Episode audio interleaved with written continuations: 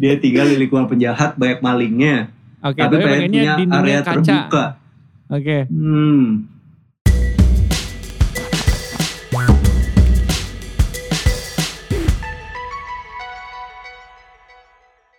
Sebagai generasi milenials nih, gua tuh ngobrol-ngobrol di sini untuk episode kali ini tuh banyak akan meluapkan isi hati gue. Karena kita sebagai generasi milenial tuh sekarang lagi kebingungan pengen cari rumah di mana. Apalagi pengen cari rumah yang sesuai sama kantong kita. Kadang-kadang nih, kalau ngomongin soal properti atau rumah yang sesuai sama kantong kita, itu daerahnya jauh-jauh. Bisa dibilang di ujung dari Jakarta atau mungkin keluar dari Jakarta. Nah, udah gitu, belum omongan dari orang-orang. Kira-kira mampu apa enggak nih beli rumah? Kira-kira cicilannya cukup apa enggak nih? Dan banyak penderitaan-penderitaan lain yang dialami sama generasi millennials kalau pengen cari properti atau kalau pengen cari rumah. Nah, salah satu referensi gue nih, kalau gue tuh pengen ngeliat-liat, pengen cari tahu info seputar rumah-rumah yang pengen nih jadi ancel andalan gue nih atau mungkin pengen jadi inceran gue nih, ini gue langsung ke sebuah akun YouTube yang ada dan ini bakal jadi bintang tamu kita untuk kali ini. Sebuah akun YouTube yang namanya adalah arsitektur. Nah, mungkin udah familiar sama akun YouTube yang satu ini dan udah familiar juga dengan cara mereka mereview dan udah familiar juga nih dengan rumah-rumah yang ada yang pernah direview sama mereka. Ini bakal jadi bintang tamu kita untuk kali ini di mana kita bakal ngobrol-ngobrol barengan sama seorang yang juga jadi host dari akun YouTube Arsitektur Indonesia. Belum setahun berdiri ya, si akun YouTube ini udah berhasil dapetin sekitar 160 ribu subscriber. Udah gitu video-videonya nih ditonton kurang lebih hampir 8,5 juta orang. Mungkin bener ya, kekhawatiran anak muda nih soal tempat tinggal itu ngebuat mereka pengen tahu dan pengen cari informasi dan mudah-mudahan emang benar-benar teredukasi dengan adanya konten-konten yang ada di arsitektur ini. Jadi kalau misalnya kita ngeliat nih tempat tinggal tuh kita harus tahu edukasinya seputar kebutuhan, pilihan hunian yang tepat, sampai belajar soal investasi properti. Nah sebelum kita ngobrol-ngobrol barengan sama Hilman Ferdinand, kita mau ngingetin aja nih guys, buat lo nih jangan lupa nih untuk search langsung di Spotify podcast kita, MLD Podcast langsung tuh dicari tuh dan didengerin episode-episode terbaru dan episode sebelumnya. Dan jangan lupa juga nih untuk subscribe YouTube channel kita di MLD Spot TV. Karena banyak banget nih video-video inspiratif yang bisa lo tonton. Dan kalau ditonton jangan lupa di-share, di-like, di-komen. Jangan lupa bunyiin lonceng notifikasi juga buat tahu updatean video-video terbaru kita. Dan follow juga dong Instagram kita di @mldspot di Instagram buat tahu konten-konten menarik dan inspiratif lainnya dan sama-sama bisa nge-request bintang tamu berikutnya siapa. Langsung yuk, kita bakal ngobrol-ngobrol barengan sama bintang tamu kita dari Arsitektur Indonesia ada Hilman Ferdinand. Halo. Hai Mas, apa kabar? Wah, ini nih yang sering jadi host atau mungkin satu-satunya host ya. Kayaknya gue gak pernah ngeliat host lain sih ya kalau misalnya lihat uh, Arsitektur Indonesia ya. Iya. Keren. Apa mau gue jadi hostnya juga? Jangan deh kalau gitu. Tapi Justru sebenarnya kita lagi nyari host nih, Cek. Oh gitu. Lagi nyari host. Ya kebetulan sih emang saya lagi nyari job juga sebenarnya sama nyari rumah ya. Wah. Susah bayarnya mahal. Waduh. Nih, tapi kita pengen ngobrol-ngobrol sama arsitektur Indonesia. Yeah. Nih kalau hmm. salah benerin ya. Tapi lo bikin akun hmm. tuh sekitar bulan Juni 2020. Itu berarti di tengah pandemi. Terus lo bikin hmm. akunnya malah review rumah, house tour. Emang hmm. gimana sih kepikiran awalnya bisa bikin akun ini? Terus lo nyangka gak sih kalau pertumbuhannya tuh ternyata secepat ini? Hmm, jadi kita bikin arsitektur Indonesia ini bener mas bulan Juni. Dan kalau lu tanya kita kaget apa enggak sama hasilnya, gua aja sekarang kaget banget bisa diundang sama lo nih di sini. Asli. Sebenarnya kita nggak duga banget bisa sampai di sini nih kita bisa apa uh, arsitektur Indonesia ya. Arsitektur Indonesia tuh waktu itu dibikinnya gara-gara kerjaan kita semua di stop sama Pak RT sama Pak RW karena kan oh, pandemi corona ya. Pandemi betul. Hmm, jadi kita ada ngerjain bangunan. Jadi basicnya gue di sini tuh uh, ada dua orang arsitek uh, temen gue si Arga sama satu lagi orang media nih si Mas Gibran. Okay. Okay. Nah kita bertiga nih temenan dekat lah gitu. Mm-hmm. Nah waktu itu kita berkumpul di sini biasalah kalau di media dia lagi ada potongan gaji habis itu di habis itu ya habis itu di kerjaan gue juga sama si Arga ini juga uh, kita banyak dihentiin sama RT sama RW karena mm-hmm. hmm, pandemi kan jadi tukang itu kan waktu itu kan takut banget semua orang ya sampai benar-benar ada lockdown lockdown gitu kan bener bener jadi tukang-tukang kita tuh harus dipulangin bahkan lu pasti oh. tahu mas tukang gue tuh tukang gue dipulangin mm -hmm. itu bahkan pakai truk sampah karena nggak oh, ada bus yang mau nampung mereka saat ya itu. Allah. Atau Dan penuh banget lah. Keluar Jakarta gitu semua tukang-tukangnya. Uh, uh, tukang-tukang kita kan semua dari Jawa. Habis itu uh, ya kita mesti pulangin mereka lah. Jadi akhirnya -hmm. kerjaan kita nggak ada gitu. Rumah itu semua setengah jalan, ditinggal semua sama tukang. Waktu itu kan kurang lebih satu bulanan. Habis itu kita di rumah nih. Oke. Okay. Habis itu di rumah, ya lo tau lah kan sekarang trennya tuh lagi apa uh, nanam-nanam tanaman kan akhirnya gue nanam-nanam tanaman apa segala macam udah gak jelas ya kan habis itu tiba-tiba mereka cupang cupang enggak mas karena cupang kan tren trennya setelah tanaman ya ah iya benar benar benar benar ya gitu jadi gue baru sampai ke tanaman itu anak-anak datang ke sini mereka bilang udahlah apa uh, bikin konten lah apa gitu kayak iseng-iseng habis itu akhirnya kita bikin bukan arsitektur duluan sebenarnya kita bikin namanya The Bros TV The Bros oh. TV itu kita bikin acara gosip mas oh gitu Iya, lo baru tahu kan? Jadi baru tahu. itu ceritanya tentang gosip-gosip luar negeri gitu. Kayak misalnya uh -huh. lo tahu nggak kalau kalau Eminem tuh pernah pacaran sama Mariah Carey? Iya, nah itu ah, dibahas di situ. Ah, itu gue bahas di Facebook. Oh, Dan okay. abis itu hasilnya uh, di Facebook page gitulah, bisa akhirnya uh -huh. ya song aja. Abis itu ya udah, akhirnya anak-anak bilang udahlah kita back back to basic aja lah kita review-review rumah deh coba gitu. Tetangga oh. gue nih kebetulan ada yang kerja di BSD, nah dia bisa uh, ngizinin kita untuk datang ke rumahnya, habis itu kita review gitu sih ceritanya. Habis itu mulailah kita review-review rumah itu. Oke okay, oke. Okay. Jadi awalnya mm -hmm. bikin kontennya konten showbiz dulu, ternyata nggak terlalu oke okay gitu ya. Maksudnya peminatnya mm. kurang gitu ya. Akhirnya emang mm -hmm. back to the roots ya. Emang anak arsitektur gitu ya. Kenapa kita nggak mm. bikin konten yang berhubungan sama yang kita kerjain sehari-hari? Mulailah ngerti yeah. rumah dari satu rumah, rumah yang deket sampai akhirnya sekarang kontennya banyak banget rumah-rumahnya juga variatif banget kalau kita lihat dari uh, YouTube channelnya nih. Tapi nih yang gue perhatiin ya mas ya, nih kalau misalnya di uh, arsitektur Indonesia tuh rumah-rumahnya tuh harganya di bawah 2 miliar atau bahkan ada yang kontennya tuh rumah-rumahnya harganya di bawah satu miliar. Berarti emang lo tuh aimnya ke anak-anak muda gitu ya? Emang lo ngincer pasar seperti itu ya atau gimana? Enggak juga sih sebenarnya kalau hmm. lo tahu sebenarnya kita ada yang rumahnya 400 juta, ada yang 300 juta, bahkan kemarin kita baru nge-review yang 6M. Jadi oh. sebenarnya uh, iya, jadi gue mikirnya nggak kayak gitu sih Mas. Ma okay, uh, gue bayanginnya gini, kalau misalnya kita punya rumah nih, uh, rumah kita mungkin tipenya kecil, tapi kan bisa aja nanti karena kita ngebahas sampai detail ke interior ya, kan iya, bisa betul. juga di rumah kecil itu tapi lo ngambil bahannya yang di rumah 6M gitu kan bisa mm-hmm. juga kan jadi kayak gitu jadi mm -hmm. menurut gue mm -hmm. uh, emang kita nggak batasin antara harga oh, 2 m okay. atau di bawah 1 m kayak gitu enggak sih okay.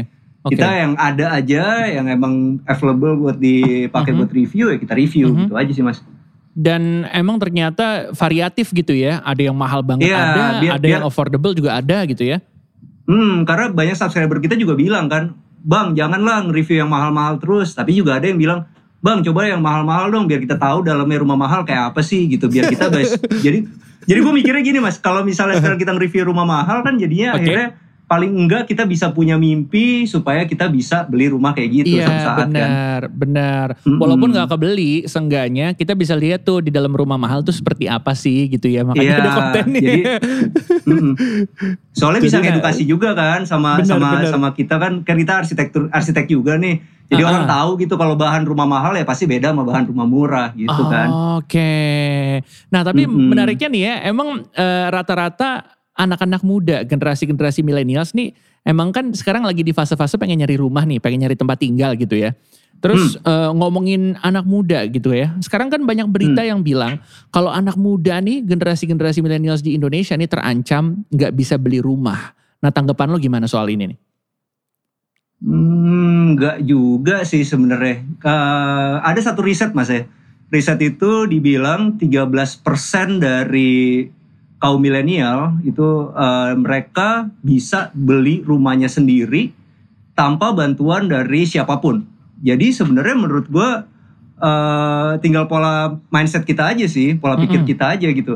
Uh, kita mau jadi yang 13% itu atau enggak gitu kan. Jadi sebenarnya kesempatannya ada gitu. Emang kalau menurut gue gini lah, orang tuh kan hakikatnya kan pengen kelihatan keren, tuh pastilah. Betul. Jadi cuman orang-orang di Indonesia ini uh, kebanyakan ya nyarinya tuh yang instan. Misalnya contohnya okay. ya, uh, kita sekarang mau apa uh, beli sepatu banyak, habis itu kita pamerin di sosmed.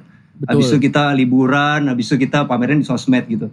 Kalau lo pengen beli rumah buat milenial tuh sih menurut gue, ya lo mesti apa ya punya uh, bisa untuk nahan diri sih untuk beli-beli barang kayak gitu karena gue tahu rumah itu perlu banget uang yang banyak kan jadi emang kita harus bisa nahan diri banget sih untuk bisa punya rumah jadi kalau misal dibilang nggak bisa punya rumah sih gue nggak percaya karena 13% itu ada gitu oh, dan gue kan hmm, kalau gue bilang gitu sih Oke okay, oke. Okay. Jadi ya balik lagi hmm. sebenarnya ke prioritas dari anak mudanya gitu ya. Lo mau fokus iya. ke mana? Kalau emang fokusnya pengen beli hmm. rumah ya yang lain di stop dulu gitu. Jangan beli rumah juga, tapi koleksi sepatu juga, jalan-jalan ke luar negeri juga. Anda anak sultan hmm. apa gimana?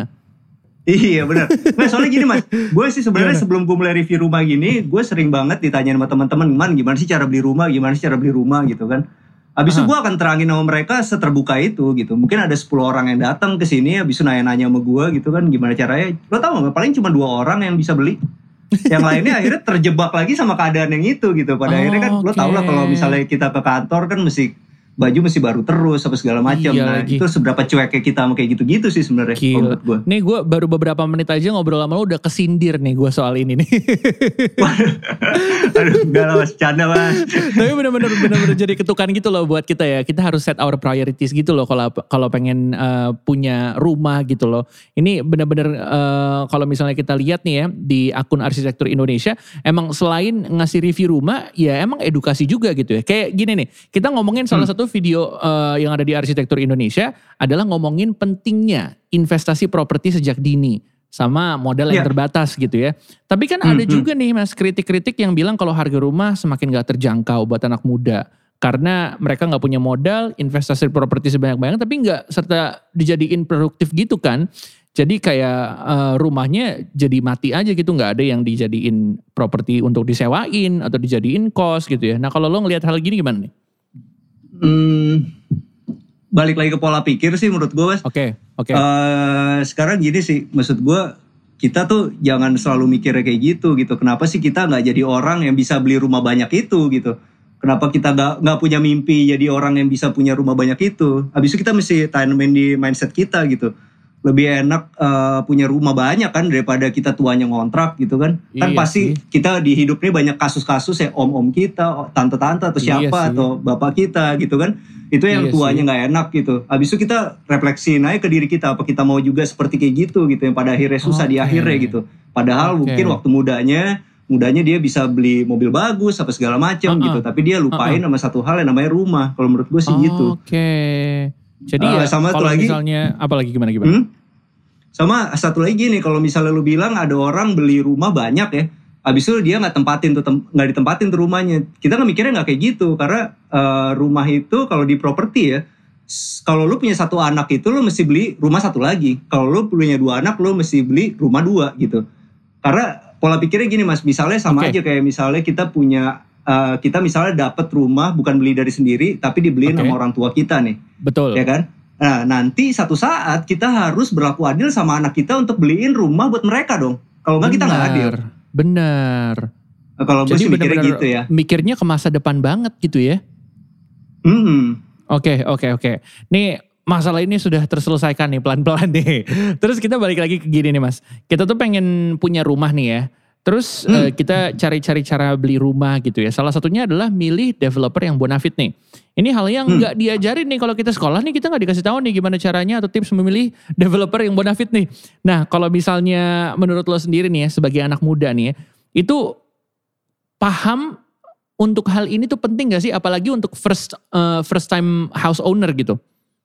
Oke, okay. ya sebenarnya sebenarnya itu dia sih kita perlu edukasi yang lebih sih kayak misalnya gini uh, kalau lo tahu gak sih kalau misalnya kita sekarang ngambil rumah dari KPR, kita okay. ngambil rumah pakai KPR, yeah. itu kalau misalnya bank ngelihat rumah apa developernya gak bonafit, dia nggak akan kasih KPR ya. Oh gitu. gitu. Bahkan juga nggak mau ngambil resiko juga. kan. Berarti oh, itu itu okay. itu kenapa kita lebih gampang ngambil di KPR dan KPR itu uh, pasti meyakinkan si bank itu akan appraise ke tempat itu, akan meriksa semua developernya hmm. bener apa enggak. Berarti kan itu pasti bonafit dong. Betul, gitu. betul, betul. Nah, betul. bisa yang kedua nih, uh, kita kita ngomongin gitu. Misalnya uh, edukasi tentang KPR ya. Misalnya lo tahu gak sih kalau misalnya lo sekarang ngambil KPR, tiba-tiba di tengah hmm. jalan nih, abis lo meninggal gitu, ternyata tuh sebenarnya utang lo lunas gitu. Oh gitu. Ah, lo nggak tahu kan? Nggak tahu. Iya. Wah, gila gue baru tahu nih Uh, jadi jadi kita ngambil KPR tuh uh, nanti kita kalau misalnya ada apa-apa ya itu udah ada asuransinya gitu. Habis oh. itu lo tahu nggak kalau Iya, kalau misalnya kita ngambil KPR itu berbeda sama kayak kita ngambil uh, pinjaman yang lain gitu. Kalau okay, kita pakai okay. KPR itu uh, mereka tuh nggak nggak apa uh, nagih juga nggak akan serese yang lain gitu karena kan sebenarnya asetnya ada di hmm ada di mereka gitu kan. Iya benar. Iya uh, asetnya abis, tuh nggak ke mana-mana gitu ya. Nggak kayak contohnya mobil atau motor yang bisa dibawa pergi ke mana-mana uh, ya. Ya kalau properti kan ya udah di situ aja gitu kan. Hmm, jadi asetnya kan dipegang sama mereka juga. Jadi mereka juga kalau misalnya sampai lu nggak bisa bayar pun, pada akhirnya kan juga mereka akan ada yang lelang kan, atau sebelum atau yeah. lo dikasih tahu lelang. Nah kalau uh -huh. sebelum sebelum lo dikasih tahu lelang itu kan bisa lo jual dulu sebenarnya. Jadi sebenarnya aman-aman aja gitu kan. Oke oke oke oke oke. Cuman yang mesti Jadi, yang mesti dibalik, yang mesti dibalik itu sebenarnya anak mudanya. Sekarang okay. anak mudanya itu dia harus berpikir dia harus bankable gitu. Bank tuh mau hmm. pinjemin duit sama orang-orang muda ini. Itu sih kalau menurut Oke oke oke oke. Jadi ya inilah hmm. bagian dari edukasinya. Di sini ngobrol di MLD podcast juga lumayan membuka pikiran eh, pendengar-pendengar kita nih supaya kayak ayo pola pikirnya coba sama-sama kita rubah gitu loh. Iya. Keren. Saya. Sama, ayo jangan lupa nonton Arsitektur Indonesia gitu ya. Dengerinnya di MLD Podcast. You, Mantap.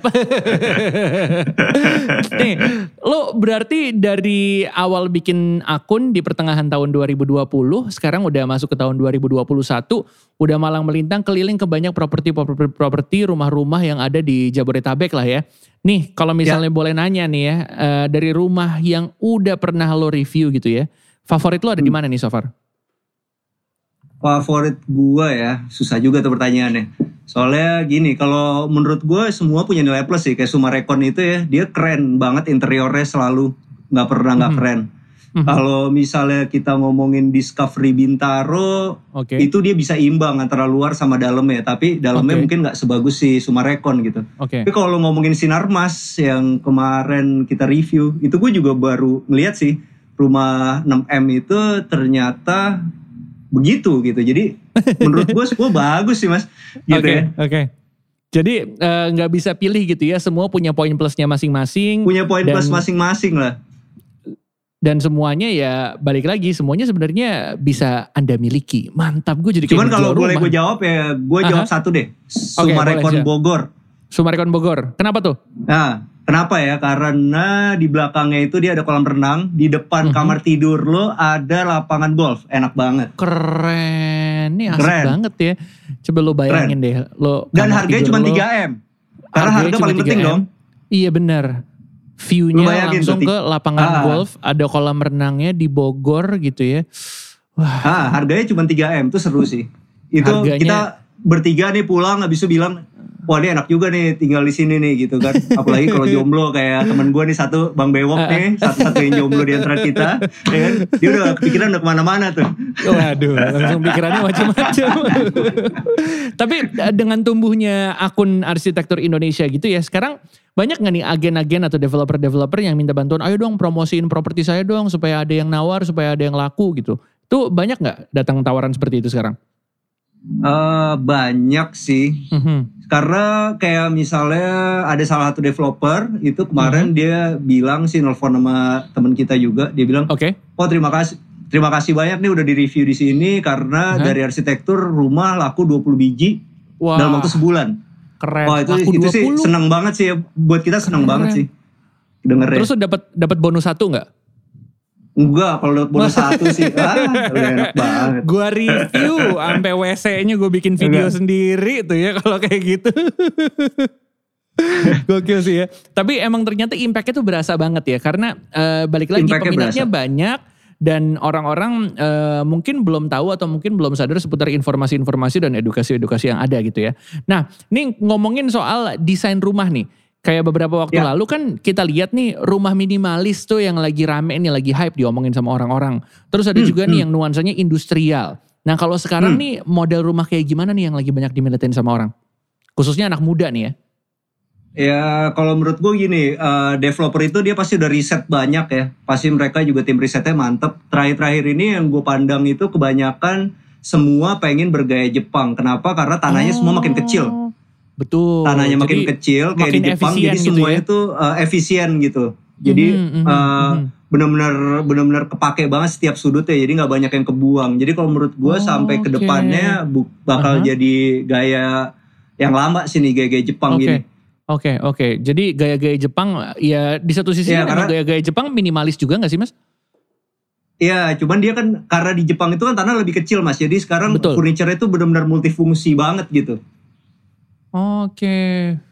Mm-hmm. Udah pakai pintunya pintu yang dorong bukan yang dibuka. Biasanya kan kalau di Jepang tuh kan kayak gitu ya? Iya, kayak gitu-gitu. Ah, Habis okay. itu uh, apa peletakan-peletakan kamar mandinya tuh kecil banget tapi kok bisa mm -hmm. muat semua gitu-gitu sih. Iya benar-benar benar ada showernya, hmm. WC-nya itu kayak, ada kayak, kayak cocok kamar gitu ya? tidur ya? anaknya itu dibikin tingkat gitu-gitu. Oh, oke oke oke oke. Jadi yang nuansa-nuansa Jepang nih yang lagi laku nih ya, boleh tuh langsung iya, dicek tuh ya. nuansa Jepang lagi laku. Soalnya mungkin lima episode terakhir kayak Jepang-Jepang semua ya. Oh, oke. Okay. Nah ini nih bikin gue makin BM nih. Seneng gue soalnya yang berhubungan sama Jepang nih. Ya cuman gitu, banyak yang banyak yang komplain juga di subscriber kita. Dia bilang kalau Jepang nggak ada Genkan-nya, dibilang gitu. Cuman kalau menurut gua kan nggak kayak gitu. iya, Maksud gua iya, kan iya, sebenarnya sebenarnya kan yang diambil kan multifungsinya sama efisiennya, bener. bukan harus ada Genkan juga gitu kan. Benar benar benar benar benar benar.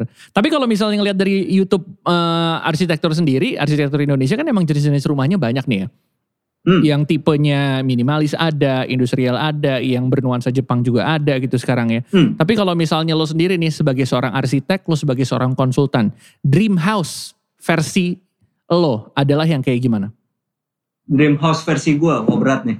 Berat nih, uh, DM-nya banyak nih mas Kalau buat gue tuh rumah tuh yang penting bener sama iklimnya sih. Kayak misalnya okay. kita beli apa punya rumah itu buat gue kalau gue pribadi karena kita tinggal di Indonesia, gue pengen banget rumah yang tropis tanahnya hmm. gede banget kalau bisa seribu okay. gitu nah itu sih yang gue mau sih jadi satu klaster punya lo semua gitu ya Ya bisa lah, masa gak bisa? Ya kan, kan awalnya bisa, dari bisa, bisa, bisa, bisa, bisa. Jadi semua mudah-mudahan bisa jadi kenyataan gitu ya. Nah, uh, soalnya kalau kalau menurut gue uh, emang harus harus bener sih rumah itu. Jadi kalau misalnya kita apa tinggal di daerah tropis ya rumah lo harus tropis gitu. Benar. Menurut gue gitu. Benar. Jadi apa jendelanya kebuka banyak, habis itu benar-benar hmm. sirkulasinya baik. Kalau hujan nggak hmm. masuk ke dalam airnya gitu Benar, lah. benar, benar. Jadi kita tinggal tungguin aja nanti arsitektur Indonesia nge-review rumahnya sendiri ya. Waduh, nggak boleh. Oh, nggak boleh, nggak boleh. nggak boleh sih, boleh. Oke, okay, tapi kan kalau misalnya lu lihat ke sosial media kita di @mldpodcast, uh, di @mldspot gitu ya Uh, kan ada nih uh, satu postingan seputar MLD Podcast di mana kita ngasih kesempatan kalau lo tuh pengen nanya-nanya sama arsitektur Indonesia sama Mas Ilman tuh boleh banget nih. Nah sekarang kita bakal bacain beberapa pertanyaan yang ada dari Instagram kita di @mldspot. Boleh kita bacain ya pertanyaan-pertanyaannya nih ya. Nih karena banyak yang nanya sekaligus curhat sama lo nih ya. Kita nanya ya. Di Instagram dari ya. Di Instagram, Instagram MLD ya. Yoi di @iam Khalif dia nanya nih. Udah mention di @mldspot. Posisi tusuk sate itu lebih bagus dijadiin rumah atau tempat usaha. Kan hal mistisnya banyak katanya. Waduh. Waduh, ini masalah feng shui ya. Gue agak-agak takut salah ngomong. Jadi kalau misalnya gue salah kalau dikoreksi ya teman-teman Oke, oke. Jadi kalau posisi tusuk sate itu ada yang bilang kalau lo punya rumah di tusuk sate itu pilihannya cuma dua, lo gagal atau sangat berhasil. Oh. Karena energinya energinya besar gitu. Jadi kalau misalnya okay. lo suami sama istri, mm-hmm. lo tinggal di satu rumah di tusuk sate itu lo bisa kaya banget atau lo uh-huh. malah gampang cerai gitu oh. katanya ya. Tusuk sate itu hmm. di mana sih? Posisinya tuh berarti di mana sih? Kalau tusuk sate itu? Uh, ada jalan sama ada T gitu lah mas. Rumah lo oh, tuh benar-benar di T gitu di pertigaan. Pas di tengah. Oke. Oke. Iya, iya, iya, nah, iya, iya. It, ada orang bilang kayak gitu ya.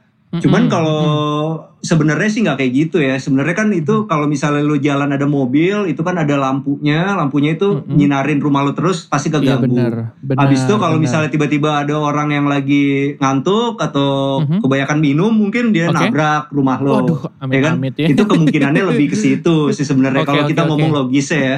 Cuman kalau kalau gue disuruh beli beli rumah itu apa enggak, gue nggak akan beli sih. Karena berarti peluang untuk kejualnya udah kebuang 50-50 oh. karena ada yang mau ada yang enggak gitu kan. Iya iya iya benar benar benar benar benar benar. Mending beli eh, yang di sebelah dikit gitu ya. Ngapain kita nyari susah kan? Eh gak, ya gak tahu sih kok. Yang punya rumah tusuk sate maaf ya. Salah nih gue. Tapi ini kan maksudnya personal opinion gak apa-apa. Oke berikutnya dari Ed Diki Nurfitra. Kak gimana caranya bikin rumah sehat terus sirkulasi uh, jadi terasa luas gitu ya. Terus sirkulasi hmm. udara lancar namun tetap minimalis. Gimana tuh? Ya berarti kita mesti nyari rumahnya itu yang modern tropikal ya model Jadi, tropical. Se sebenarnya gini, uh, kalau kita nih sekarang ngikutin IMB yang benar gitu, itu udah pasti kayak begitu jadinya. Cuman yang terjadi okay. adalah kita nggak ngikutin peraturan yang dibikin oleh pemerintah. Uh-huh. Akhirnya ngebik misalnya rumah lu lu blok terus habis sampai ke belakang, ya okay. akhirnya jadi nggak ada sirkulasi udara gitu. Oh, Makanya sebenarnya okay. kalau kita punya rumah itu, kalau kita ngikutin peraturan di belakang itu kan harus ada uh, halaman juga supaya mhm. sirkulasinya itu bisa cross kan dari depan sampai belakang tuh bisa naik keluar gitu. Sebenarnya sih gitu. Sama hmm. nomor dua ya cahaya juga karena kan sekarang kita di tropis ya jadi kita yeah. perlu banyak yang bukan bukannya banyak. Kalau misalnya rumah lu full sampai belakang nggak ada nggak ada cahayanya lagi. Akhirnya yeah, rumah lu lembab. Habis itu akhirnya hmm. ya ya begitulah jadi sirkulasinya nggak bagus. Oke oke oke oke. Jadi sirkulasi emang penting banget apalagi ya sekarang ya kita di negara tropis gitu ya. Ah, sama kalau menurut gue ikutin peraturan lah. Ceh.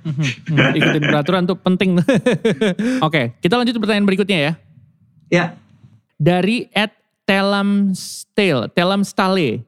Apakah ada tips untuk mencari desainer interior atau arsitek? Misalnya, udah lihat portofolionya di Instagram atau web dan ngerasa cocok dengan banyak desainer atau arsitek.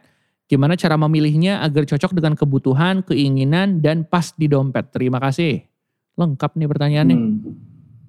Pas di dompet ya, ya Pas ada harga, ada rupa sih sebenarnya. Iya, Jadi uh, se se sebenarnya kita pasti ngebu ngebukanya ngeliat dari Instagram dulu kita lihat mereka desainnya okay. cocok sama kita apa enggak, itu kan yang pasti kan. Mm-hmm. Habis itu ya kalau menurut gue ya uh, ajak ketemu aja, kan ketemu itu kan nggak langsung bayar kan karena kalau menurut gue arsitek itu ada personal touch-nya gitu. Kayak misalnya kayak kita ketemuan, kita ngobrol, enak gak chemistry-nya segala macam gitu kan. Mm-hmm. Itu yang paling penting dan itu kan nggak nggak langsung dibayar gitu.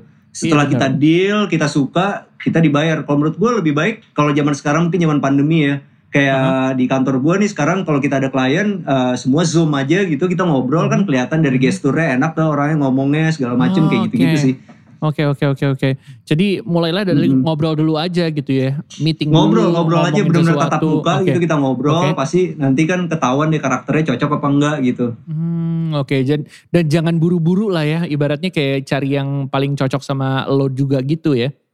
Kalau menurut gue sih ilmu peluang aja mas. Maksud gue kalau misalnya lo melihat ada tiga arsitek yang lo suka ya tiga-tiga lo temuin aja. Toh juga okay. rumah itu kan uh, rumah itu kan bakal lu pakai lama kan. Kan nggak ada salahnya juga kalau misalnya kita ketemu gitu kan Benar. Kalau nggak cocok bener. kan emang emang belum ada deal kontrak apa apa kecuali kalau kita udah kontrak habis lu putus baru kan lu rese. Tapi kan sebenarnya nah. enggak.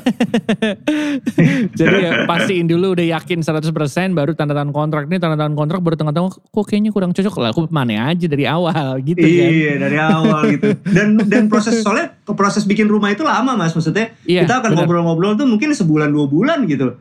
Hmm. Ya kan untuk sampai lu enak gitu. Jadi lu kalau nggak enak teman ngobrol lu tuh nggak enak juga jadinya kan nggak enak. Iya benar benar benar benar. Jadi nggak mungkin satu kali ketemu langsung oh, udah jadi gitu nggak gitu juga prosesnya juga lama ya. Prosesnya lama lah. Habis itu kan ya macam-macam lah kan ada okay. kan ada keinginan arsiteknya juga ada keinginan lo nya gitu kan. Ya, okay. Dua-duanya mesti akomodir kan. Benar benar benar. Dan yang paling terakhir adalah ada ada ada harga, ada rupa gitu ya. Hmm, ada harga, ada rupa nah, tuh, jangan lupa tuh. tuh jangan lupa tuh. Ada harga, ada rupa tuh, bentar, bentar banget. Berikutnya nih dari at Lex underscore Taufan underscore Wolf. Cara mensiasati, gue pengen punya rumah yang banyak area terbuka, dinding kaca, tapi gue tinggal di lingkungan penjahat, banyak malingnya.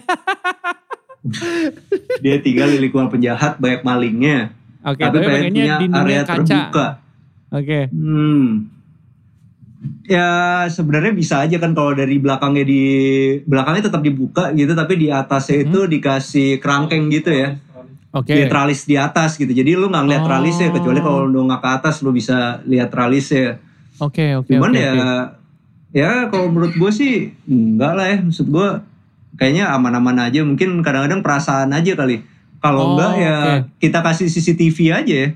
Iya sih. Menurut gue sih gitu. Kalau kalau kita kasih CCTV kan uh, maling juga mikir ya. Kalau perlu CCTV-nya iya, bisa kelihatan banget sama orang gitu kan. Benar. Jadi wah ini rumah bener. ini udah ada CCTV-nya gitu. Kalau emang hmm. lo mau rumah lo belum kebuka, abis itu sekalian aja lo bikin pelang gitu ada tulisan bener. ada CCTV gitu kan. Bener. Ntar CCTV-nya dimaling juga dijual. iya, yang penting kan malingnya takut duluan. Oh iya benar benar benar benar benar ya. Tapi sebenarnya itu juga jadi salah satu hal yang dipikirkan gitu ya untuk keamanannya kalau misalnya membuat rumah gitu ya. Iya. Lagian juga kalau gue pikir CCTV juga udah murah banget kan mas, 200-300 iya sih, ribu bener. aja gitu kan. Bener, benar, benar, benar. Jadi ya saran hmm. paling utama adalah ya siasatinnya kalau lo tetap pengen harga terbuka, ada dinding kacanya, tapi takut gara-gara hmm. penjahat ya silahkan pakai CCTV, udah paling aman. hmm. yeah. Oke, okay. pertanyaan terakhir dari Ed Humble, nama Instagramnya hmm. Humble, hmm, Humble nih. Kalau beli rumah second dan mau direnovasi hmm. total, ini apa aja yang harus diperhatikan? Beli rumah second dan mau renovasi total. Ya. Yeah. Nomor satu IMB. Oke. Okay. Peraturannya dulu sih. Jadi kita kita gambar dulu sama arsitek, habis itu uh, arsitek itu ngurus izinnya, habis itu mm -hmm. baru mulai uh, dibangun. Karena kalau misalnya nggak ada izin ya, nanti akhirnya di tengah jalan kita repot karena banyak oh, yang gangguin okay. lah. Oke, oke, oke, oke, oke. Hmm. Habis itu kalau renovasi total ya mesti mikirnya gini, kalau bangunan itu ada ada pepatahnya lah ya. Mm-hmm. Kalau bangunan itu semakin cepat dibuat itu akan semakin murah dan bangunan mm. itu nggak boleh direnovasi setengah-setengah. Mm-hmm. Jadi uh, akhirnya itu akan jadi budgetnya malah berlebih gitu.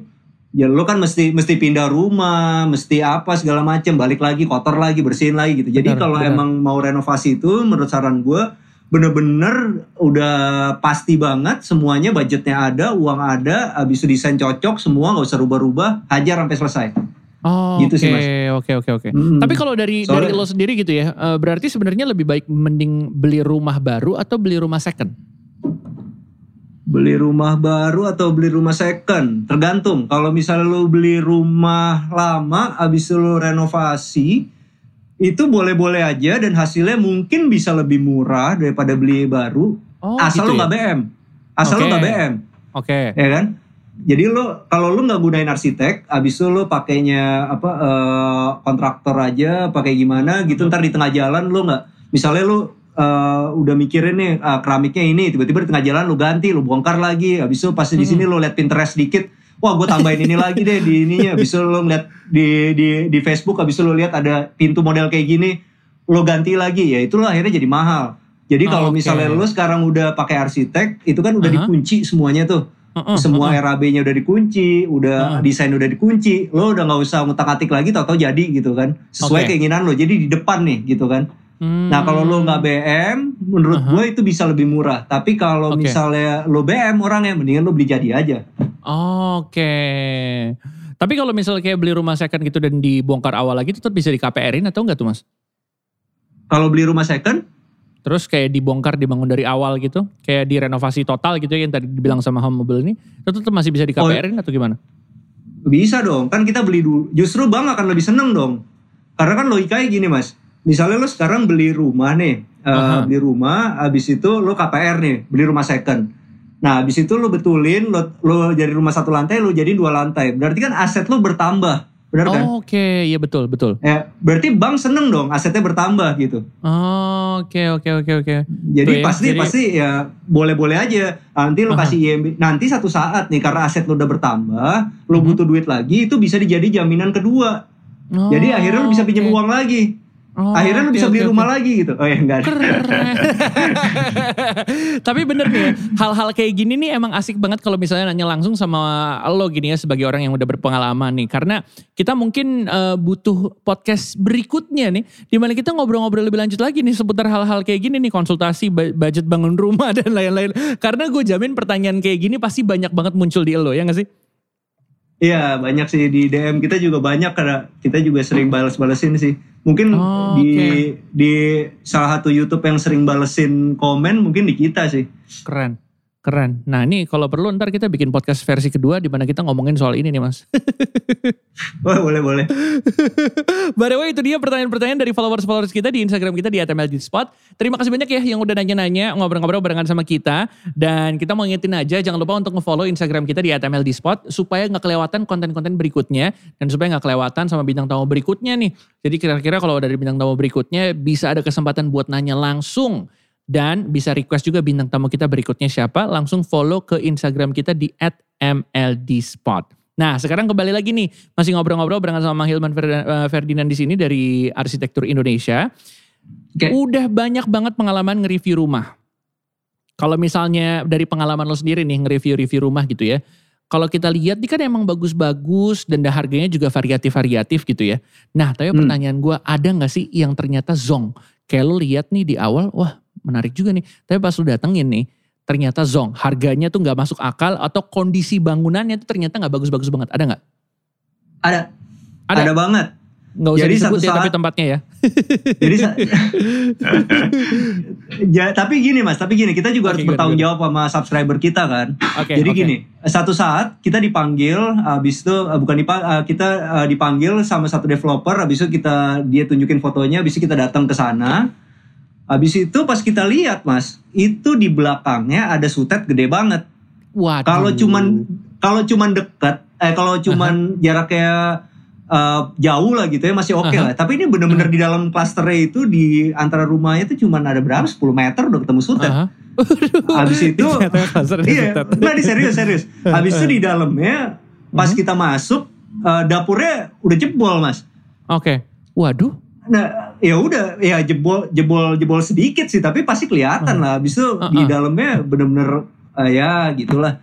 Ya, ya, ya gitulah. Gitu ya akhirnya kita kita kita bilang wah kita nggak bisa nih kita uh, ini aja deh kita bantu story aja deh gitu. Habis itu udah kita kita cabut aja gitu okay. karena karena kalau kayak gitu nanti akhirnya kalau misalnya sampai ada subscriber kita beli rumah di situ ya, nanti bener. disalahin kita kan bener nanti hmm. dibilangnya gimana sih ini akunnya nggak kredibel banget katanya oke okay, tapi ternyata gini ntar salah lagi ya kan salah lagi salah lagi benar karena kan yang iya, paling bener, susah bener, dijaga bener, kan nama baik mas benar benar benar benar benar jadi ya daripada terjadi hal yang nggak diinginkan mending nggak usah di review gitu ya cuma di instastory aja gitu ya hmm. tapi okay, tetap okay, kita, okay, kita okay. kita kita kita ke situ kita instastory lah gitu karena kan hmm. juga kita udah jauh-jauh lah gitu kan. Gitu ya. Iya benar benar benar benar benar benar. Tapi, tapi gue ya, sorry tetap di, tapi gue sorry tetap di belakang gue ada sutete gitu dikit ya. supaya orang supaya orang tahu lah gitu. Terus ada yang komen nih kok sutete deket banget sama klasternya gimana nih Mas? iya, jadi kan ya biar itulah biar tahu lah. Oh ini iya, bener, abis bener, itu nggak di review gitu. Oke, okay, tapi gini nih dari video-video yang gue tonton itu gue sangat dapat banyak banget informasi nih. Kalau lo nge-review ya. rumah nih mulai dari eksterior bangunannya, udah gitu akses masuknya, landscape-nya sampai ke interior-interiornya kayak ini ubinnya apa nih, ini materialnya apa nih. Jadi emang lo ya karena lo adalah seorang yang bekerja di bidang itu juga jadi tahu banyak banget seputar uh, properti dan seputar rumah gitu ya. Nah tapi yang hmm, hmm, gue pengen hmm. nanya nih, kalau nge-review rumah yang paling penting gak boleh dilewatin untuk dibahas tuh sebenarnya apanya mas? masalah duit. Duit nomor satu. Jadi yeah. duit tuh yang paling iya penting. Yeah, iya iya enggak, enggak, enggak, enggak benar karena gini kalau menurut gue kita tuh kan harus bermimpi ya. Mimpi okay. tuh harus banget karena kita kita sebenarnya ngajak teman-teman bermimpi untuk beli rumah. Ngajak teman-teman bermimpi ngelihat rumah yang bagus. Tapi kita harus punya mimpi yang terukur gitu dan terukur hmm. itu kan hmm. ngelihatnya dari duit. Iya, maksud saya maksud gue gitu. gitu. Jadi ya.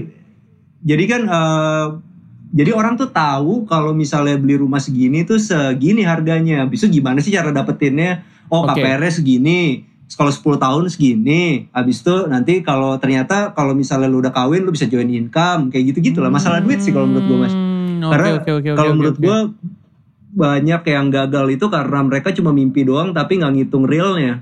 Hmm, oke oke oke oke oke. Jadi masalah duit adalah oh. yang nomor satu ya. Iya jadi berat nih. Finansial nih masuknya nih ya. tapi tapi gitu ya dan rata-rata juga orang-orang uh, selain ngelihat bentuk bangunannya kayak gimana, dalamnya kayak gimana, tapi yang paling paling ditanya tuh adalah soal duitnya gitu Mas ya. Iya betul betul karena karena kan uh, bangunan ya bangunan ya pada akhirnya kalau kita nggak ada duitnya kan juga nggak bisa beli gitu kan. Iya benar benar benar. Jadi, Jadi suka ada yang request harus, gitu gak sih kayak Uh, bang boleh nggak nih request yang harganya range-nya sekitar segini sampai segini kadang-kadang itu suka ada nggak sih? Banyak, banyak yang suka oh. suka nanya sama kita, Mas, uh, itu dong apa review yang harganya UMR gitu. Ada okay. juga dan dan oh, dan dan okay. dan kita dan kita akomodir juga kok ada beberapa hmm. nih kayak yang hmm. kayak yang mau tayang besok ini rumah hmm. 300 juta. Oh, daerah mana tuh? Uh, daerah Karawang ya. Karawang, oke. Okay. Uh, mm, Oke, oke. Jadi emang nomor satu adalah harga. iya, tapi kan ya gitu mas, kita kan dari yang kita harus tahu yang murah, harus tahu yang tinggi, benar, karena kan benar, benar. ada orang yang first buyer, ada yang udah dua kali beli, apa gimana benar, gitu kan? Benar, benar, benar.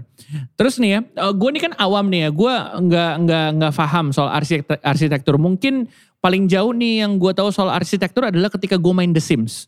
Itu udah paling jauh tuh. hmm, hmm, Tapi kalau hmm, misalnya hmm, gue nih sebagai orang awam nih, sebaiknya kita hmm. tuh pakai jasa arsitek untuk ngedesain rumah tuh penting atau enggak? Dan uh, kayak gimana nih uh, tips dari lo? Penting banget lah kalau menurut gue hmm. karena hmm. Uh, dia bisa karena kan akhirnya kita berteman ya karena arsitek tuh akhirnya berteman sama lo kan. Habis itu dia akan bisa ngasih mestinya dia akan bisa advice ke lo kalau lo jangan terlalu BM di sini uh, budgetnya nggak cukup di sini. Akhirnya tuh benar-benar firm banget harganya jadi benar-benar sesuai sama keinginan lo gitu. Hmm. Kalau menurut gue perlu banget perlu oh, banget sih. Oke. Tapi gue juga uh, denger uh, banyak cerita-cerita hmm? nih ya kalau orang ngedesain rumahnya hmm. terus dibikin kontrakan gitu ya. Uh, alih-alih arsitek hmm. karena udah males duluan anggapan ya udahlah sewa jasa arsitek ntar bakal nambah budget lagi gimana tuh? Ya nggak juga dong dengan adanya arsitek itu kan dia ada yang ngejagain budget lo sebenarnya dan dan sekarang kan pilihan ini gue bisa dimarahin sama arsitek lain sih tapi bodo amat lah. Jadi gini. jadi jadi gini jadi gini jadi gini. Uh, di arsitek tuh ada pilihannya mas. Kalau lo mau okay. pakai arsitek yang di uh, cuman arsitek doang ada ada mm -hmm. yang dia bisa design and build juga ada mm -hmm. gitu kan Nah, bahkan ada yang sebenarnya kalau dia bisa design and build, ada juga yang akhirnya gambarnya bisa dapat diskon 50% kalau misalnya lo udah bangunnya akhirnya sama dia gitu. Oke. Okay. Atau uh, bahkan bisa gratis, ada juga yang begitu, mm -hmm. yang mm -hmm. yang ngasih gratis desainnya asal lo bangunnya sama dia gitu. Oh, Itu juga okay. ada sih. Jadi kan ya, sebenarnya uh, pilihannya variatif ya, gitu ya.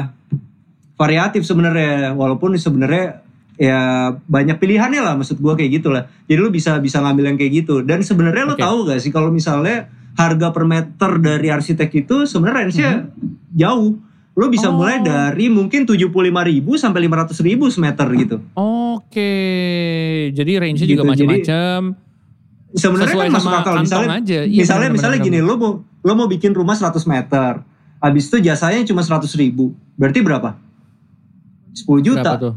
10 juta. 10 iya, juta. bener. Bener. Cuman Cuma kan lo akhirnya dapet rumah yang bener-bener bener gitu. Contohnya kayak yeah. gini. Iya. Kalau lo bikin sama kontraktor nih mas. Lo bisa uh-huh. bikin tangganya itu mungkin dibikin sama dia 22 cm. Akhirnya pas lo naik ke rumah itu uh, uh-huh. lo pegel gitu. Tapi kalau yeah. arsitek udah pasti bikin 18 gitu kan. mikirin kan. segala macamnya lebih detail gitu ya. Ah, ya, ya oh. yang simpel kayak gitu deh. Jadi kan okay, lo akhirnya okay, okay, akhirnya okay. Uh, eh, lo di tangga lo kan kalau misal lo pulang ke rumah bisa lo udah capek banget lo naik ke atas lo capek tangga nah, lo salah kan seumur hidup lo capek. Bener Iya bener bener bener bener bener bener bener bener bener bener. Ini juga penting banget dipikirin buat kita nih ya. Nih, iya. gue punya hmm. dua pertanyaan nih. Ini frequently hmm. asked questions kalau misalnya kita ngomongin soal properti nih.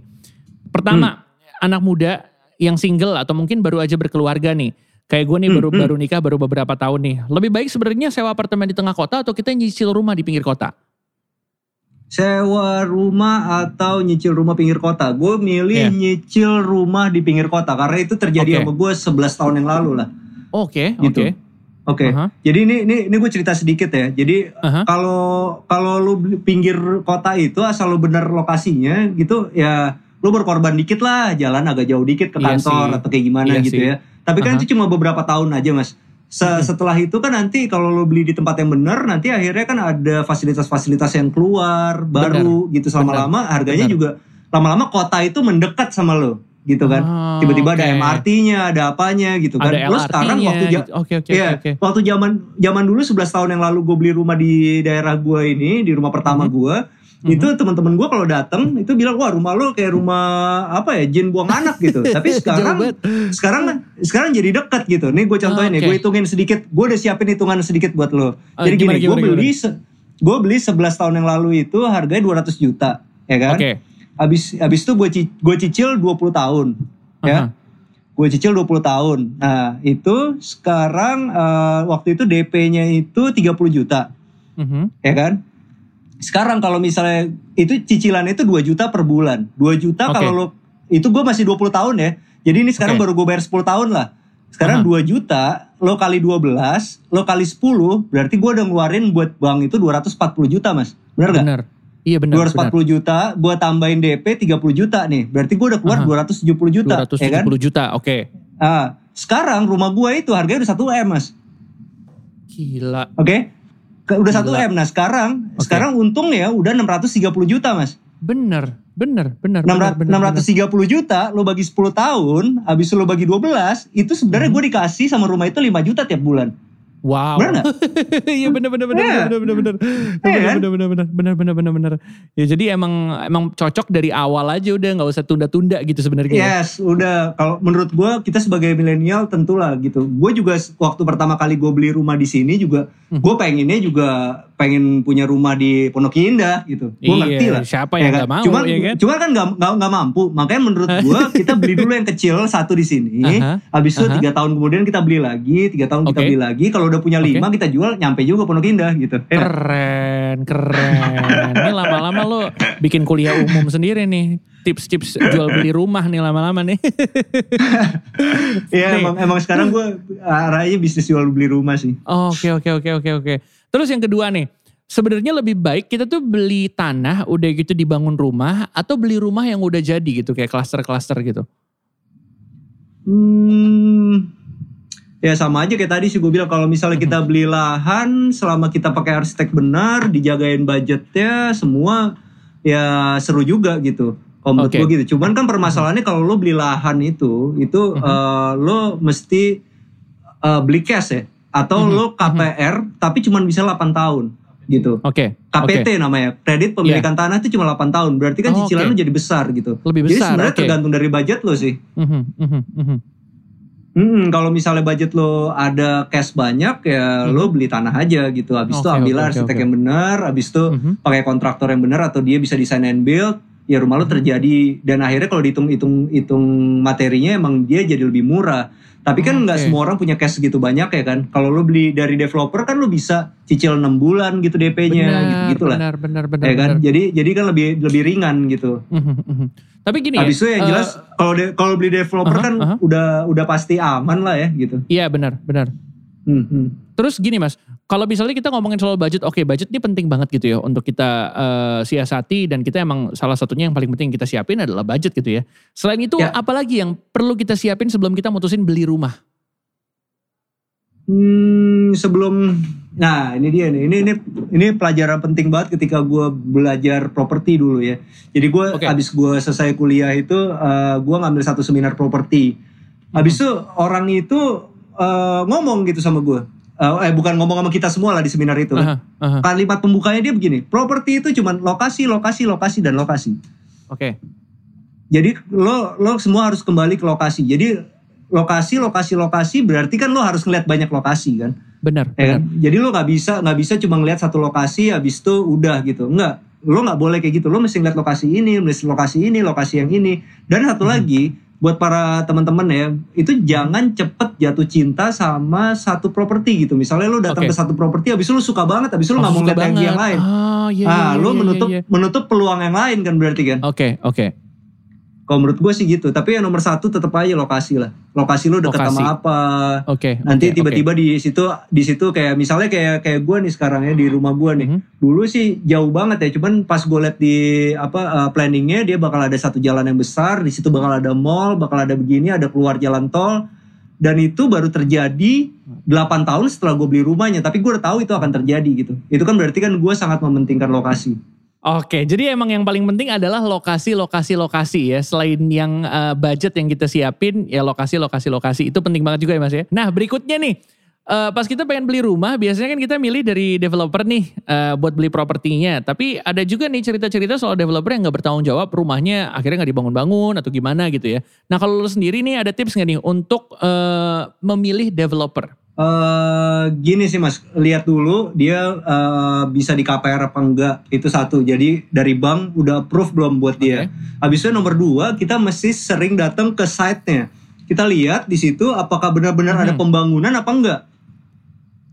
Uh, di situ okay. lihat deh ada tukang lagi kerja banyak apa enggak gitu. Kalau enggak ada berarti oh, okay. uh, developer itu ya lagi nyari customer aja gitu, belum belum membangun gitu. Berarti dia nggak punya modal untuk okay, okay, okay. ngebangunnya. Jadi mengharapkan uh -huh. uang dari uh, orang yang mau beli gitu. Customer. Hmm, hmm. oke okay. itu, itu yang paling, paling penting, penting ya tips Jadi, datang dan sering-sering ngeliatin rumahnya ah, kita gitu ya. rajin, ya. apa kita udah ngeliat nih, udah suka sama developer, hmm. ngeliat di TV, ngeliat di YouTube, hmm. ngeliat di iklan, hmm. kita datengin okay. ke sana. Habis itu apakah benar-benar lagi dibangun, banyak tukang apa enggak nih? Nah, kayak okay. gitu sih. Oh, oke oke oke oke oke oke. Jadi itu ya salah satu tips yang juga bisa ngebantu lo kalau misalnya pengen memilih iya. developer. Yeah. Nih, sebagai seorang yang punya akun YouTube nih barengan sama iya. teman-teman yeah. lo yaitu Arsitektur yeah. Indonesia udah YouTube hmm. nih. Berikutnya rencananya pengen ngapain lagi nih? Atau mungkin lo punya wishlist uh, properti-properti yang pengen lo review berikutnya pengen ke mana? Uh, kita bertiga berterima kasih banget sih bisa sampai kayak gini. Ini ini kan bener-bener apa ya anugerah uh-huh. banget dari Tuhan ya. Jadi kalau menurut gue ini bener. adalah pintu masuk untuk bikin klaster sendiri sih jadi ya mudah-mudahan dalam waktu satu tahun wow. ke depan kita bisa bikin klaster mm -hmm. sendiri gitu. Karena kita kan terus belajar dari ngeliat nice, rumah developer nice. apa segala macam. Mm -hmm. Ya mm -hmm. kita wishlistnya kalau tanya apa yang pengen lu review ya klaster kita sendiri sih gitu. Karena beberapa kan ada Keren. ada ada ada kayak misalnya uh, rumah yang dibikin sama istri gue, ada yang rumah dibikin sama uh, si mm -hmm. Arga, ada, uh, nanti Okay. Mungkin di episode 3 episode ke depan kita ada rumah buatan gue sendiri. Selanjutnya oh, gue pengen okay. uh, cluster yang kita punya sih yang kita review. Mudah-mudahan amin. Oke oke. Amin amin. Sisain satu ya buat gua kalau gitu ya. Tapi kalau bisa jangan yang ditusuk sate Oh ya. iya, kalau Mas Reza datang kita kasih diskon spesial pasti. oh, keren. Nih terakhir nih, ada pesan gak nih buat anak-anak muda, anak-anak milenial kayak kita sekarang nih yang pengen punya rumah, punya cita-cita pengen beli rumah sendiri. Hmm. Tapi ngelihat kondisi sekarang lagi nggak menentu gitu ya. Ada pesan gak nih dari arsitektur Indonesia? Ya ini kan lagi masa pandemi ya. Uh, kalau kita ngelihat sejarah itu hal-hal kayak gini krisis ekonomi pandemi kayak gini itu pasti ada berlalunya cuman kalau rumah harganya turun itu nggak pernah ada sejarahnya jadi kalau menurut gue kalau okay. emang kita punya uang lebih sekarang kita udah ngumpulin mm -hmm. ya kita harus segera untuk beli properti karena kita, yang seperti kita tahu sejarah-sejarah sebelumnya juga orang-orang kaya itu pasti punya properti yang baik gitu. Bill Gates saja punya properti yang baik. Mm -hmm. Ya lo sebutin semua orang kaya pasti propertinya nice, nice. juga keren-keren gitu. Kalau mereka aja ngambil properti, kenapa nggak kita juga bermimpi untuk ngambil properti ah, secepatnya? Ya, gitu bener, sih. Bener. Secepatnya gitu ya. Dan carilah informasi-informasinya di arsitektur yeah. Indonesia. Thank you. Keren. Oke, itu dia obrolan gue barengan sama Hilman Ferdinand, salah satu orang yang ada di Arsitektur Indonesia. Terima kasih banyak nih salam buat teman-teman dari Arsitektur Indonesia Siap. juga. Udah mau ngobrol-ngobrol buat kita di episode terbaru dari MLD Podcast kita. Dan mudah-mudahan lo makin banyak karyanya dan mudah-mudahan impian-impiannya bisa terrealisasi dan sukses untuk ke depannya untuk tim dari Arsitektur Indonesia. Thank okay, you Mas. Thank you banyak Mas. Nah, itu dia obrolan kita barengan sama arsitektur Indonesia. Dan kita mau ngitin lagi nih buat teman-teman di sini semua. Jangan lupa untuk dengerin podcast-podcast kita ada di Spotify, MLD Podcast. Langsung di search aja. Jangan lupa untuk dengerin episode kita yang terbaru sama episode-episode sebelumnya. Terus kalau bisa di-share-share juga dong ke Instagram. Dan kita mau ngitin juga nih kalau misalnya teman-teman di sini semua jangan lupa untuk nonton video-video kita juga. Karena yang kali ini aja nih selain kita ngobrol-ngobrol di YouTube juga ada video kita main game dan ada konten-konten menarik lainnya. Jadi jangan lupa untuk cek MLD Spot TV. Langsung di subscribe, langsung di like, di komen, di share. Dan jangan lupa bunyiin lonceng notifikasinya buat tahu updatean video-video terbaru yang gak kalah inspiratifnya. Dan yang terakhir follow Instagram kita di at MLD Spot jadi biar lo bisa request bintang tamu kita berikutnya siapa. Pengen nanya-nanya sama bintang tamu kita tuh siapa aja. Pengen nanya pertanyaannya apa langsung di Instagram kita sekali lagi di at MLD Spot. Alright, kalau gitu Reza akan dipamit. Sampai ketemu di episode berikutnya dari MLD Podcast. And of course, get yourself inspired by MLD Spot. Bye-bye.